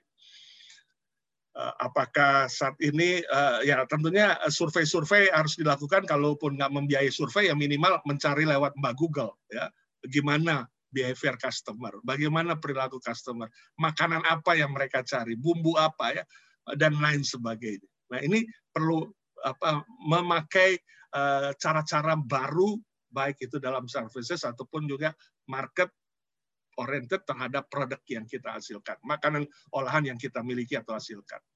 Kemudian menjadi problem solver dan komprehensif, ya ini kalau makanan bukan problem solver ya, tapi apa ya pemuas keinginan ya atau kebutuhannya, artinya makanan kita ini uh, memang uh, sangat kondisional situasinya mendukung pandemik saat ini ya. Nah, ini berkaitan juga dengan poin sebelumnya. Ya, artinya uh, apa bagaimana kita makanan olahan kita ini kan supaya pasang lebih tinggi daripada surutnya, kita perlu melakukan hal-hal yang berbeda dengan sebelumnya. Kemudian make it work dan execution. Jadi uh, apa pun konsep itu jangan nachos, jangan no action concept only, tapi eksekusi ya eksekusi ya karena eksekusi itu uh, apa sesuatu yang memberikan dampak ya. Kalau kita konsep apalagi mimpi tentunya itu nggak berdampak ya. Uh, apa tentunya ini executionnya. Ini uh, beberapa angle, beberapa apa uh, insight yang kira-kira dapat mendukung bagaimana supaya surutnya nggak signifikan tapi pasangnya yang signifikan dalam industri makanan olahan. Ya mungkin demikian dulu Pak Jimmy. Uh, kita host nanti kita adakan tanya jawab mungkin. Terima kasih. Saya kembalikan. Mantap Pak, luar biasa. Pak Roy. Terima kasih sekali lagi um, Pak Roy Mande, uh, Ketua Umum Aprindo yang sudah uh, memaparkan insight-insightnya. Wah, ini ilmunya juga bermanfaat juga nih. Kemudian langsung saja, uh, mohon izin Pak, uh, waktunya Ibu uh, kita lebih karetin lagi karena ini udah keluar. Uh, bisa? Mohon izin? Kalau saya oke. Okay. Ibu Ira? Masih di mute, Bu? Maaf. Iya, silakan Pak. Kalau Pak Jimmy oke, okay, saya pasti harus oke okay, kan gitu ya. Oke, saya lanjutkan untuk pertanyaan uh, dua pertanyaan lagi. Tadi ada dua pertanyaan uh, kepada Ibu Ira nih. Uh, bisa siapa saja. Saya baru berjualan minuman kesehatan berupa kunyit asam, beras kencur dan lain-lain. Mohon kiat-kiatnya agar bisa uh, lebih maju usaha ini. Tadi sudah sebenarnya sudah ada beberapa insight dari Pak Roy, Pak Jimmy juga. Mungkin kiat-kiat uh, secara singkatnya dari Bu Ira Ya baik, uh, terima kasih Pak Revin. Uh, Ibu Yun Maryuni. Ya. Saya berjualan minuman kesehatan berupa kunyit asam, beras kencur, dan lain-lain. Mohon kiat-kiatnya agar bisa lebih maju usaha saya ini. Saya rasa produk Ibu ini adalah produk yang benar-benar uh, sudah tepat dibutuhkan oleh uh, masyarakat ya, karena ini minuman yang sepertinya juga uh, menjadi apa ya tren ya untuk dicari oleh masyarakat. Nah, eh, bagaimana kiat-kiatnya? Tadi Pak Roy sendiri juga sudah menjelaskan, ketika kita eh, harus transformasi digital, di situ kita memfoto produk kita dengan packaging yang bagus, tentunya kita juga harus menyertakan bagaimana proses produksinya, kemudian legalitas usaha kita, sehingga konsumen menjadi sangat yakin bahwa produk ibu ini adalah produk yang memang sehat, halal, dan memang uh, bermanfaat untuk dikonsumsi. Nah, kalau ibu baru saja, artinya ibu uh, memulai, saya sendiri adalah pelaku usaha dan saya menyarankan ibu untuk bisa menjadi binaan uh, pemerintah daerah, uh, KOP dan UMKM di mana ibu berdomisili. Karena di situ ibu akan mendapatkan pendampingan. Dan sekarang saat ini pemerintah begitu banyak pelatihan-pelatihan secara gratis, bahkan banyak sekali uh, apa ya istilah kalau di, uh, boleh disampaikan uh, apa ya, kalau saya seperti apa ya uh, keringanan-keringanan ya kayak seperti seperti tadi legalitas. Nah halal. Nah ini ada ada kemudahan. PIRT ada kemudahan. Nah ini dengan ibu menjadi uh, binaan dari Pemda ini akan akan mempercepat jalannya uh, usaha uh, ibu. Seperti itu. Atau mungkin ibu juga bisa mengikuti komunitas-komunitas yang ibu rasa paling nyaman dengan uh, ibu. Jadi mungkin komunitas banyak sekali, tapi mungkin ibu bisa memilih mana yang paling tepat dan nyaman seperti itu. Nah di komunitas ini kita akan berbagi, kita sharing, kita akan bertumbuh bersama, kita juga akan bersinergi dengan pemerintah, kemudian juga bersinergi dengan perusahaan-perusahaan dan juga ini ada Orbitin dan juga uh, apa Aprindo luar biasa. Ini kita semua nanti akan bisa bisa, bersinergi. Rasanya seperti itu uh, Bu Yun tetap semangat, optimis, mudah-mudahan uh, nanti Ibu juga akan bisa menjadi wirausaha yang sukses luar biasa. Terima kasih Pak Raifin. Terima kasih Bu Ira. Mungkin ada tanggapan sedikit nih dari Pak Jimmy atau Pak Roy, mohon izin. Saya sedikit aja, Mas Memo, uh, Mas Kevin. Jadi uh, apa? Kalau tadi Bu Ira menyampaikan kan memang kalau baru itu kita harus pastikan bahwa semua yang yang harus dipenuhi dipenuhi uh, apa antara lain perizinan, kemudian higienitas dan lain-lain. Nah, uh, saya juga mengingatkan kembali lagi tadi QCDS tadi karena kita harus uh, uh, bisa menjawab pertanyaan kenapa harus beli dari kita gitu. Artinya ibu punya uh, apa minuman uh, tadi ya minuman apa tuh tadi? Minuman kesehatan, Pak. Minuman kesehatan ya. Kan uh, banyak yang jual, banyak juga yang tersedia gitu ya di di pasar. Nah, uh, kita mesti mesti apa uh, bisa uh, memiliki uh, apa competitive uh, edge kita artinya uh, kita bersaingnya itu dari mana? Dari sisi harga, dari sisi kualitas, dari sisi tadi deliverynya atau dari sisi service. Nah, ini penting karena kalau misalnya kita mau coba untuk uh, apa bersaing uh, tanpa ada kejelasan keunggulan kita apa. Uh, itu ya keunggulan. Jadi keunggulan kita apa sehingga orang mau beli dari uh, kita. Dan kuncinya sebenarnya tadi QCDS tadi. Uh, entah itu bisa dari harga itu dari uh, kualitas itu bisa dari uh, delivery atau uh, service. Kayak Bu Ira. Kalau Bu Ira saya lihat semuanya diborong sama beliau. Jadi uh, apa uh, hokinya jalan gitu kan uh, ada servisnya bagus deliverynya jam 3 oke okay. costnya juga saya rasa juga uh, oke okay. kualitasnya juga dijaga gitu nah ini yang kita yang butuh yang seperti ini gitu sehingga orang nggak uh, ada alasan untuk tidak order kembali bahkan mereka akan bukan hanya order kembali dari kita tetapi juga mereka akan ngomong ke mana-mana eh itu ada uh, apa produksi A yang uh, kualitasnya bagus, harganya murah, kemudian uh, apa deliverynya oke okay, dan servisnya juga oke. Okay. Saya rasa itu apa dari saya tambahan. Iya, ya luar biasa Pak Jimmy. Ya, kalau saya mungkin mau menambahkan satu poin saja untuk produk kesehatan karena memang uh, masa pandemi ini uh, makanan kesehatan, makanan olahan apa pun, minuman olahan ini memang mengemuka Eh, nggak ada salahnya untuk produk ibu atau produk apa yang dijalankannya baik itu makan makan olahan memberikan menu. Kalau kita beli pen kita beli elektronik itu ada manual book. Manual booknya nggak usah Inggris tentunya ya. Manual book yang Indonesia tapi yang menjelaskan di situ proses produksinya bagaimana mendapatkan bahan baku minuman atau makanan itu assurance healthy-nya jelas. Ya, ya tentu perizinannya juga harus, ya kualitinya harus ya. Yang tadi semua yang Pak Jimmy katakan tentu menjadi bagian yang harus. Benefitnya apa tadi kan? Yang Pak Jimmy juga katakan. Itu dalam bentuk tertulis dan itu dilampirkan di produk tersebut sehingga apa memang orang Indonesia itu sangat dalam hal untuk mau membaca.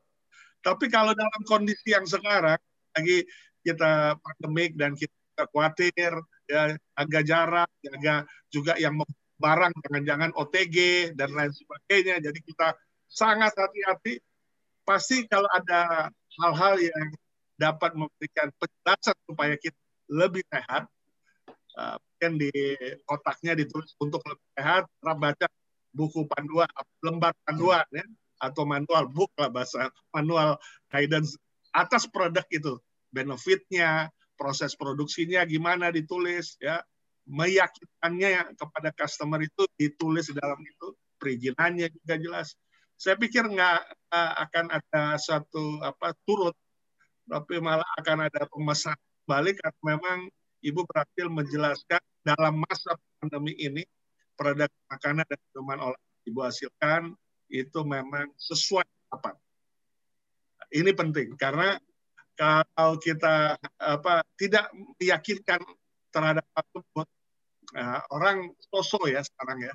Antara yang mau enggak beli enggak aman enggak uh, dan lain sebagainya.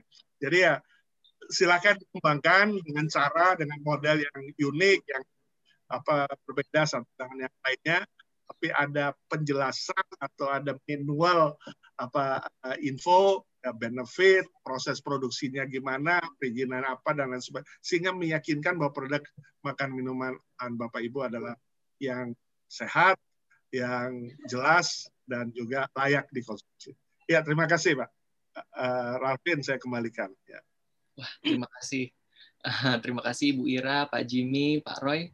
Uh, mohon izin sekali, mohon maaf sekali ini pertanyaan banyak banget nih yang masuk ke saya secara uh, direct message juga banyak juga dari di kolom chat uh, everyone-nya juga banyak. Jadi mohon izin untuk bapak-bapak dan ibu-ibu dan teman-teman semuanya uh, kita tutup dua pertanyaan lagi. mohon izin kita tutup untuk uh, dua pertanyaan lagi kita buka akan kita ini. Nah, ada pertanyaan yang pertama ini dari Ibu Farida dan kedua ini direct message langsung ke saya Bapak Beni Tunggul. Nah, dari Ibu Farida ingin menanyakan nih uh, dari segi kalau saya lihat sih mental ya. Ibu Ira bagaimana cara kita melayani konsumen yang rewel nih? Nah, jujur uh, saya sering down kalau ketemu yang rewel. Terus bagaimana ngejawab uh, kalau ada teman yang selalu minta sampel tapi nggak pernah beli makanan kita? Wah, ini ini bisa mungkin langsung dijawab oleh Bu Ira. Pertanyaan ya seputar UKM Bapak apa Jimmy Pak Roy ya seperti ini tapi saya akan mudah-mudahan saya bisa menjawab pertanyaan uh, Ibu Farida ya. Uh, Ibu Farida, jadi memang ketika kita melayani konsumen itu kalau saya sih intinya melayani dengan hati ya. Jadi serve with heart gitu. Jadi ketika kita mencintai pekerjaan kita, ketika kita uh, benar-benar ingin melayani dengan hati kita, rasa-rasanya ketika ada konsumen yang rawal anggap saja itu uh, apa ya uh, uh, hiburan. Kalau saya justru hiburan, justru konsumen yang rewel itu jadi saya tahu gitu loh apa yang harus saya improve begitu kan. Mungkin produknya oh Bu Ira itu kurang begini oh kurang begitu begitu kan. Nah justru yang rewel ini justru yang mencintai kita gitu. Kalau konsumen yang nggak rewel justru kita nggak tahu. Jangan-jangan produk kita uh, dikonsumsi kemudian nggak enak diam saja. Kemudian uh, mungkin kurang apa diam saja. Tapi justru yang yang rewel ini yang saya cari gitu kan. Justru ini yang akan menjadi saya lebih meningkatkan kualitas uh, produk saya dan pelayanan saya. Jadi jangan jangan justru uh, justru kita merasa down. Justru kita ajak bersahabat. Uh, kan konsumen-konsumen yang rewel ini dan insya Allah nanti akan bertumbuh bersama dan suatu saat justru ini akan menjadi sahabat-sahabat terbaik kita yang akan justru menjadi uh, market share yang besar untuk untuk uh, membeli ya konsumen konsumen kita. Insya Allah seperti itu Ibu. Kemudian kalau ada teman yang selalu minta sampel tapi nggak pernah beli makanan kita. ya, sebenarnya kalau standar sampel sih saya rasa satu kali ya uh, Bapak Ibu. Jadi mungkin hmm. sekali uh, beri. Uh, saya pun juga seperti itu. Jadi dan itu juga saya nggak pernah berhitung gitu. Jadi saya pernah memberikan sampel bahkan saat itu satu kantor itu ada uh, saya nggak tahu waktu itu satu kantor berapa. Saya cuma waktu itu tanya sama kepalanya bapak gitu kan. Uh, bapak berapa staff gitu kan. Saya pikir ya staffnya nggak terlalu hmm. banyak. Ternyata menyebut 90 orang gitu kan. saya udah mati gaya gitu kan uh, oh ya sudah, artinya memang saya sudah menyampaikan, uh, saya bertanya, kan tidak mungkin kemudian saya memberikan sampel hanya sedikit begitu. Jadi saya benar-benar saat itu menyiapkan 90 bahkan saya lebihkan. Dan itu sampai sampai beliau sampai kaget sekali beliau memberi sampel begitu banyak gitu. Dan saya saya hitung ini sebagai biaya marketing. Jadi saya uh, dan biaya marketing itu otomatisnya investasi ya. Jadi nanti pun dari biaya marketing ini kita pasti akan dapat lagi hasil dari apa yang sudah kita berikan. Jadi saya nggak pernah sayang untuk uh, memberikan sampel karena ini adalah satu bentuk investasi saya, uh, suatu biaya marketing saya. Bagaimana orang tahu produk kita, bagaimana tahu kualitas kita kalau kita juga tidak memberikan sampel kepada eh, orang-orang uh, yang memang kita rasa ini bisa kita bidik sebagai calon konsumen kita yang baru ya seperti itu. Saya rasa seperti itu Pak Raifin. Wah, terima kasih. Keren. Eh, mungkin Pak Jimmy atau uh, Pak Roy ada tanggapan sebelum kita uh, bahas ke sesi pertanyaan terakhir? Saya, ya, oke. Okay. Go ahead. Ya. Pak, dulu silakan Pak. Ya, apa uh, menambahkan saja. Jadi memang kalau yang apa tadi uh, rewel itu memang berarti karena dia apa memakai produk kita ya. Kalau dia nggak memakai pasti nggak rewel karena nggak pernah coba dan nggak pernah beli atau nggak pernah konsum. Justru karena pernah konsum, rewel dan bagus sekali. Tadi menjadi challenge perbaikan atau juga membangkitkan hubungan supaya mode to mode promosinya setelah kita penuhi harapannya kita perbaiki beliau akan menjadi promosi berjalan konsumen yang berjalan konsumen rewel itu akan menjadi promosi berjalan kita bagaimana caranya itulah yang tadi disampaikan nah kemudian sedikit yang tadi yang suka nyicip-nyicip. Nah ini memang terjadi juga di retail nih. Ada orang yang masuk ke toko retail untuk mencari nyicip, bukan mau beli, bukan mau belanja. Mau makan ya Pak? Ada susu gratis, ada mentega gratis, ada apa? Memang dia ya apa mungkin iseng atau apa? Nggak ada. Kita pernah perhati behavior gitu. Ada yang datang hanya untuk mencari nyicip atau mencari gratisan. Nah ini uh, nggak ada jalan lain. Kembali lagi, tangan pengusaha beda dengan penguasa ya. Tangan pengusaha itu itu uh, dengan penguasa beda. Tangan pengusaha itu tangannya ke bawah ya, uh, menerima kan, menerima bayaran. Jadi tangannya menerima bayaran. Yang tangan di atas itu ada dua, penguasa dan konsumen. Ya, ya yang tangannya dari atas. Kalau kita menerima uang kan ada yang memberi kan. Nah yang memberi itu konsumen.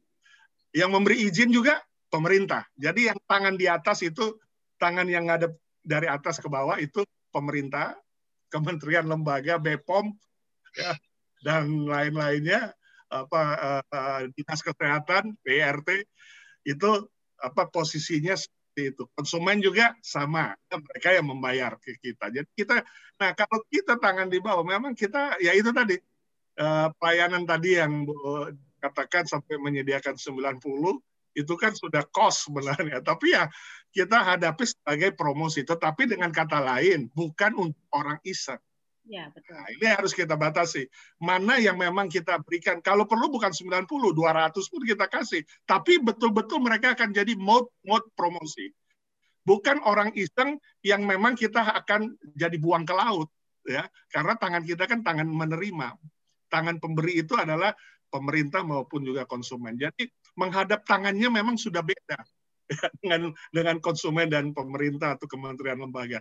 Jadi dengan kata lain, bagaimana kita berselancar dalam suasana situasi seperti pandemik ini, bukan kita menabrak ombak, tapi kita berselancar di ombak ya. Ombak kalau lihat peselancar itu kan bagaimana mereka beratraksi, adrenalinnya meningkat karena mereka bisa berselancar di bawah di dalam ombak bukan di atas ombak, bukan di bawah ombak. Di dalam ombak kemudian ada yang ambil foto. Itu adrenalinnya luar biasa. Ya, karena bisa dipajang dengan bingkai uh, eh, 5 meter kali 5 meter kali di depan kamar atau di depan ruang tamunya. Karena berhasil berselancar di dalam ombak, bukan di atas ombak atau di bawah ombak. Jadi kita berselancar juga dalam situasi yang itu. Uh, dalam yang minta promosi lah, minta gratis lah, minta ini, minta itu. Karena memang apalagi di era sekarang. Era sekarang adalah era menjahit, ya. Bagaimana kita menjahit bukan menggunting, ya. Era menjahit itu artinya bahan yang tidak jadi, belum ada di apa-apa kita jahit supaya jadi bernilai, kita bisa pakai dan bernilai.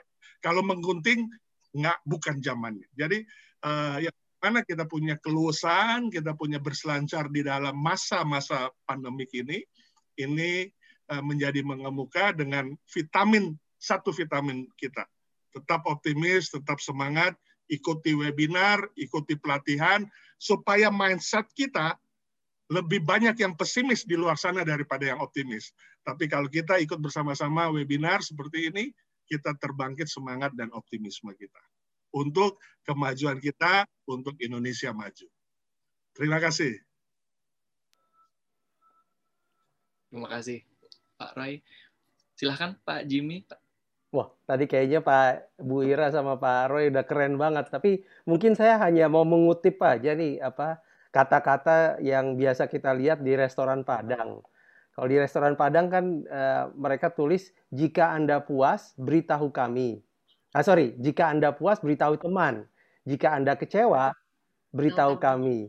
Nah ini ini saya rasa filosofi yang luar biasa karena kalau kita balik gitu ya, Bagaimana kalau misalnya uh, apa konsumen kita uh, nggak puas, kemudian mereka ngasih tahunya justru ke iya. teman-temannya, maka mereka lari gitu kan. Dan kita nggak justru nggak tahu uh, apa kekurangan kita dan kita nggak bisa memperbaiki diri. Dan pada saat yang bersamaan kalau misalnya mereka uh, puas terus kasih, kasih tahu ke kita, kita akan besar kepala gitu sehingga kita merasa bahwa uh, kita nggak perlu perbaikan lagi. Nah justru konsumen-konsumen uh, yang uh, sulit itu yang tadi yang yang rewel itu kita anggap teman gitu. Karena anggap aja dia sparring partner uh, toh uh, dia datang itu karena dia udah tadi seperti yang tadi Pak Roy sampaikan dia udah dia beli dari kita gitu. Sehingga kalau misalnya dia ngasih masukan-masukan yang uh, tentunya masuk akal gitu ya ya kita uh, bisa perbaiki diri perbaiki produk kita sehingga nantinya uh, pada saat dia betul-betul udah kita layani dengan baik dengan produk yang baik insya Allah nanti uh, apa dia akan kembali dan bukan hanya kembali lagi tetapi juga dia akan ngomong ke teman-temannya bahwa itu loh apa uh, produksi A itu luar biasa gitu uh, uh, bagusnya karena apalagi setelah uh, kita ikutin saran-saran dari orang itu gitu. Jadi jika Anda puas beritahu teman, jika Anda kecewa beritahu kami.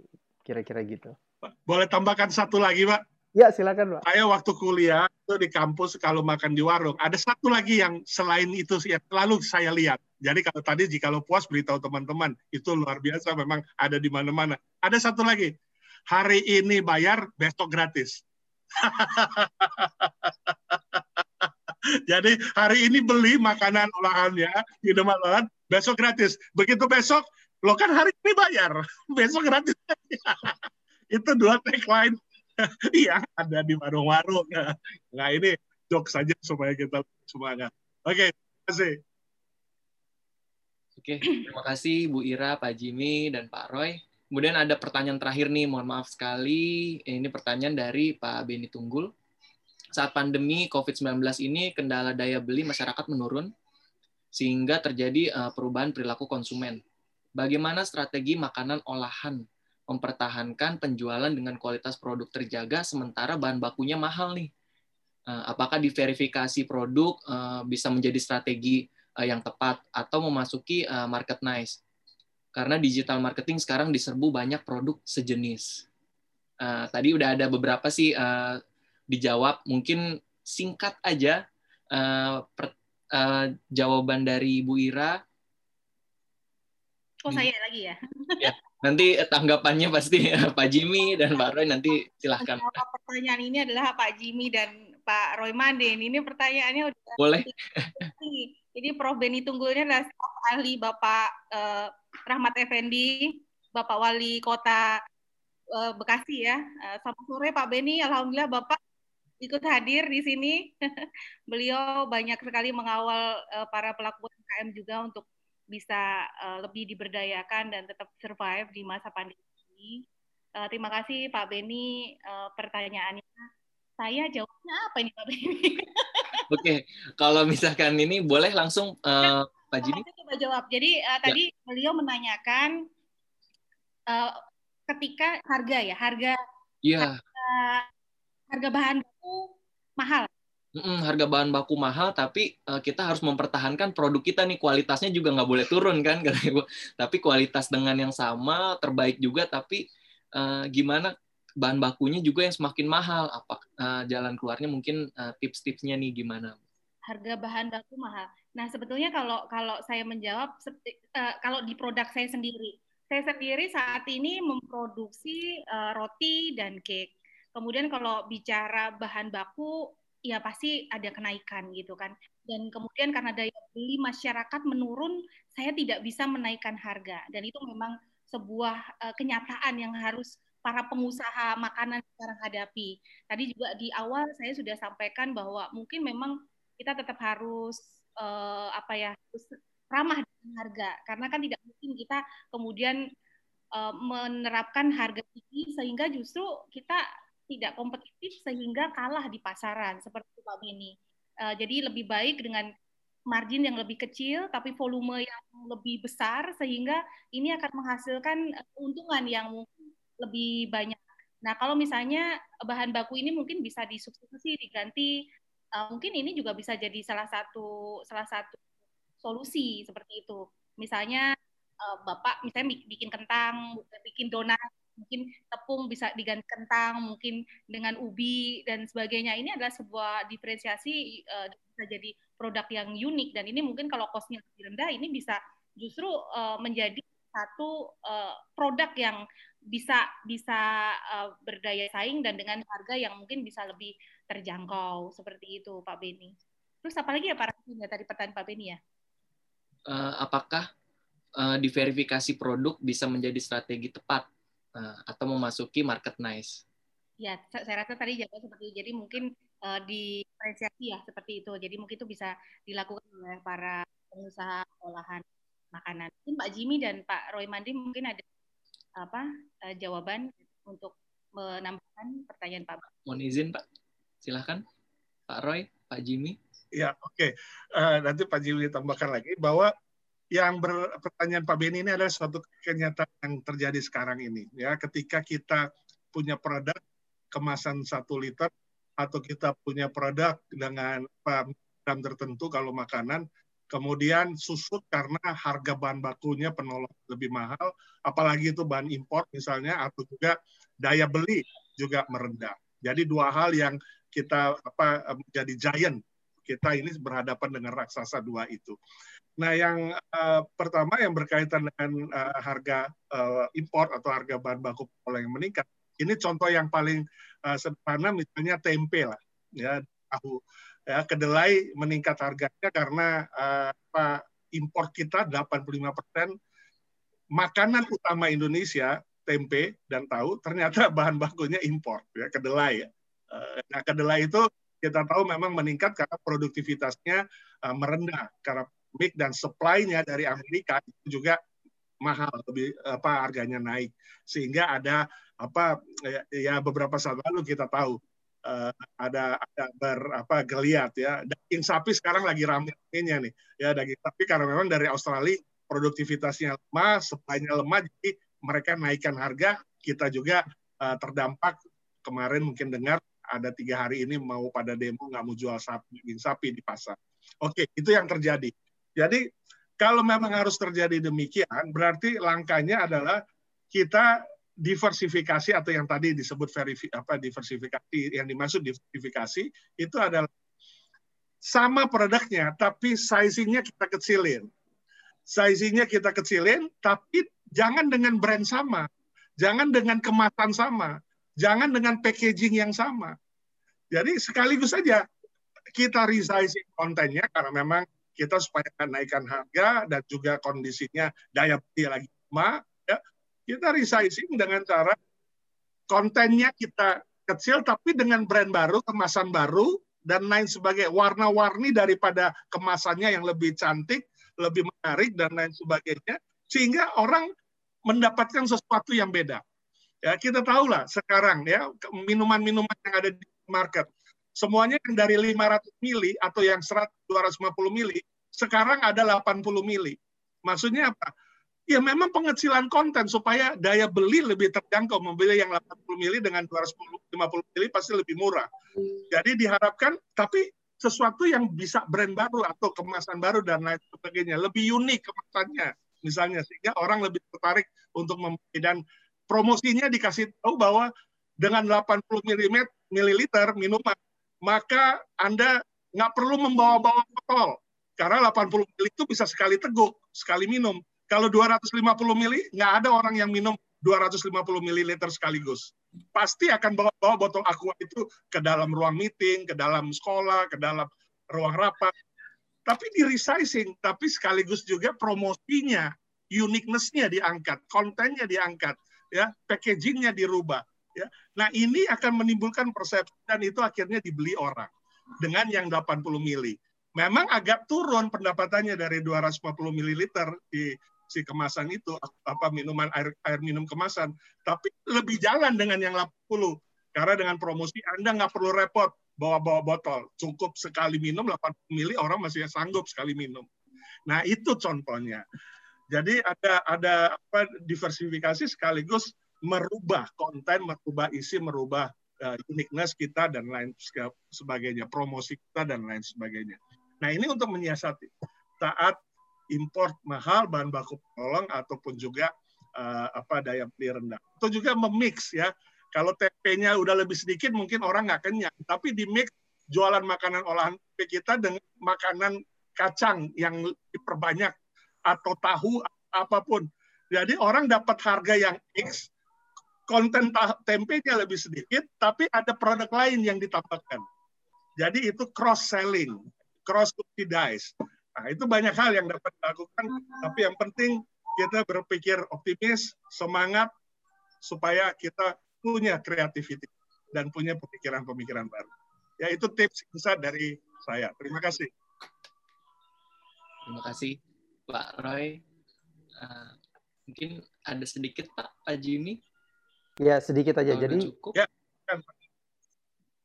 Kalau kalau kita bicara di masa-masa lalu itu yang penting itu produktif, kemudian harus bagus, kemudian juga uh, kita bicara mengenai uh, apa efisiensi dan seterusnya. Kalau sekarang yang tidak kalah penting adalah agility atau kelincahan. Apa yang tadi Pak Roy sampaikan dan Bu Ira sampaikan adalah bagaimana pengusaha itu harus lincah, harus uh, apa cepat untuk uh, apa berubah. Bisa bisa tadi uh, misalnya packaging yang diubah, bisa juga diversifikasi juga. Kita nggak bisa business as usual. Kita nggak bisa menggunakan cara yang sama dengan kalau misalnya situasi normal.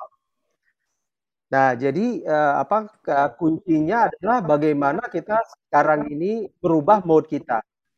Yang pertama adalah mode yang tadinya mungkin kita uh, lebih kepada ekspansi, kemudian bertumbuh. Nah, sekarang memang mode-nya lebih kepada survival. Bertahan untuk bisa berlanjutan. Nah, karena kita uh, fokusnya kepada uh, bertahan atau survive, jadi yang paling penting adalah kita bisa terus berusaha kurangin margin kalau eh, perlu lain uh, untuk membeli materi yang mungkin lebih murah cari uh, cara untuk bisa lebih uh, apa lebih sesuai dengan kondisi di market. Jadi saya rasa tadi kalau detail-detailnya yang Bu Ira sama Pak Roy sampaikan. Itu aja Mas Revin yang saya tambahkan. Baik, wah keren super sekali pokoknya. Saya banyak ini, saya banyak belajar nih. Keren-keren semua Bu Ira, Pak Jimmy, Pak Roy, terima kasih banyak uh, telah men, apa menjadi keynote speech dan menjadi narasumber dalam uh, acara seri webinar uh, Hari Retail Nasional uh, pasca Hari Retail Nasional bersama Aprindo. Dan di sini akan saya bacakan sedikit kutipan-kutipan uh, dari uh, yang pertama oleh Bu Ira tips sukses uh, Lady Via ini yang pertama itu adalah perhatikan SDM, pemasaran, produksi, dan keuangan. Jadi uh, semua harus fokus pada tujuan, kemudian mindsetnya ini harus positif mindset, dan juga uh, transformasi uh, digital. Jadi berubah uh, harus jangan gagap terhadap uh, perubahan digital. Kemudian dari Pak Jimmy juga tadi ada masukan sedikit, yaitu QCDS, perhatikan QCDS, quality, cost, delivery, dan service-nya Uh, kemudian uh, kita sebagai pengusaha itu harus uh, agile, agile, harus agile, harus lincah untuk menghadapi situasi yang kemungkinan tidak bisa kita prediksi ke depannya nanti. Kemudian ditambahkan lagi secara gamblang oleh Pak Roy, itu harus memperhatikan adaptasi masa sulit nih, AMS nih versinya Pak Roy. Yang pertama itu adalah insurance healthy, kemudian yang kedua ada survival innovation, think ahead, kemudian yang ketiga digital transformation, yang keempat itu ada new new service and market oriented. Yang kelima problem problem solver uh, and comprehensive. Dan yang keenam itu make it work dan execution. Nah, tinggal langsung eksekusi. Oke, uh, mohon izin uh, mungkin acara ini uh, sudah sampai di penghujung acara. Terima kasih sekali lagi untuk kepada narasumber, kepada keynote speak keynote speaker. Jadi uh, untuk bapak-bapak, ibu-ibu sekalian, uh, terus aja uh, pantau di sosmednya Orbitin. Juga ada Aprindo. Jadi uh, kalau misalkan tidak ingin ketinggalan nih, jadi langsung aja bisa join di websitenya Orbitin, orbitin.id. Nanti di situ ada banyak pelatihan-pelatihan mengenai UMKM khususnya. Jadi bisa langsung dapat berita atau informasinya. Kemudian juga jangan lupa juga nih ke hari-hari main beli Lady Via Cake Bakery-nya. uh, pokoknya keren, uh, pokoknya wajar lah. Uh, jadi Bu Ira ini salah satu UMKM yang berhasil mendapatkan apresiasi dari Aprindo. UMKM yang kemarin sudah diselenggarakan ya, betul Pak Roy. Oke, mohon izin Pak, semuanya acara ini saya tutup. Wabillahi taufik wal hidayah. Wassalamualaikum warahmatullahi wabarakatuh. Waalaikumsalam. Selamat siang. Terima kasih Pak. Terima kasih, terima kasih Pak. Roy. Terima kasih Bapak Ibu. Pak Jimmy. Salam sehat, tetap semangat. Tetap Ya. semangat. Sehat. Mohon izin, Lev.